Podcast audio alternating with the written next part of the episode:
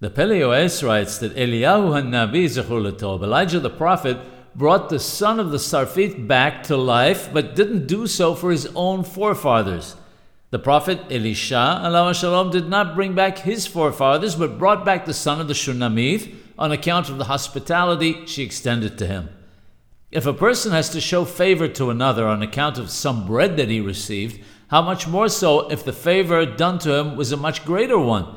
And if the good done to a person was spiritual in nature, such as if the other imparted wisdom to him or saved him from a bad path and put him on the right one, which is the greatest good a person can do for another, then the recipient of the good is very deeply indebted to the other.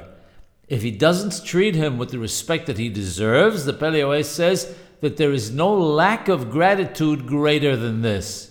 There is something further to be learned from this. If a person is so very deeply indebted to another for some good done to him, can we even begin to comprehend the level of our indebtedness to HaKadosh Baruch Hu, the Holy One, blessed be He, who showers more blessing on the Jewish people than we can even comprehend?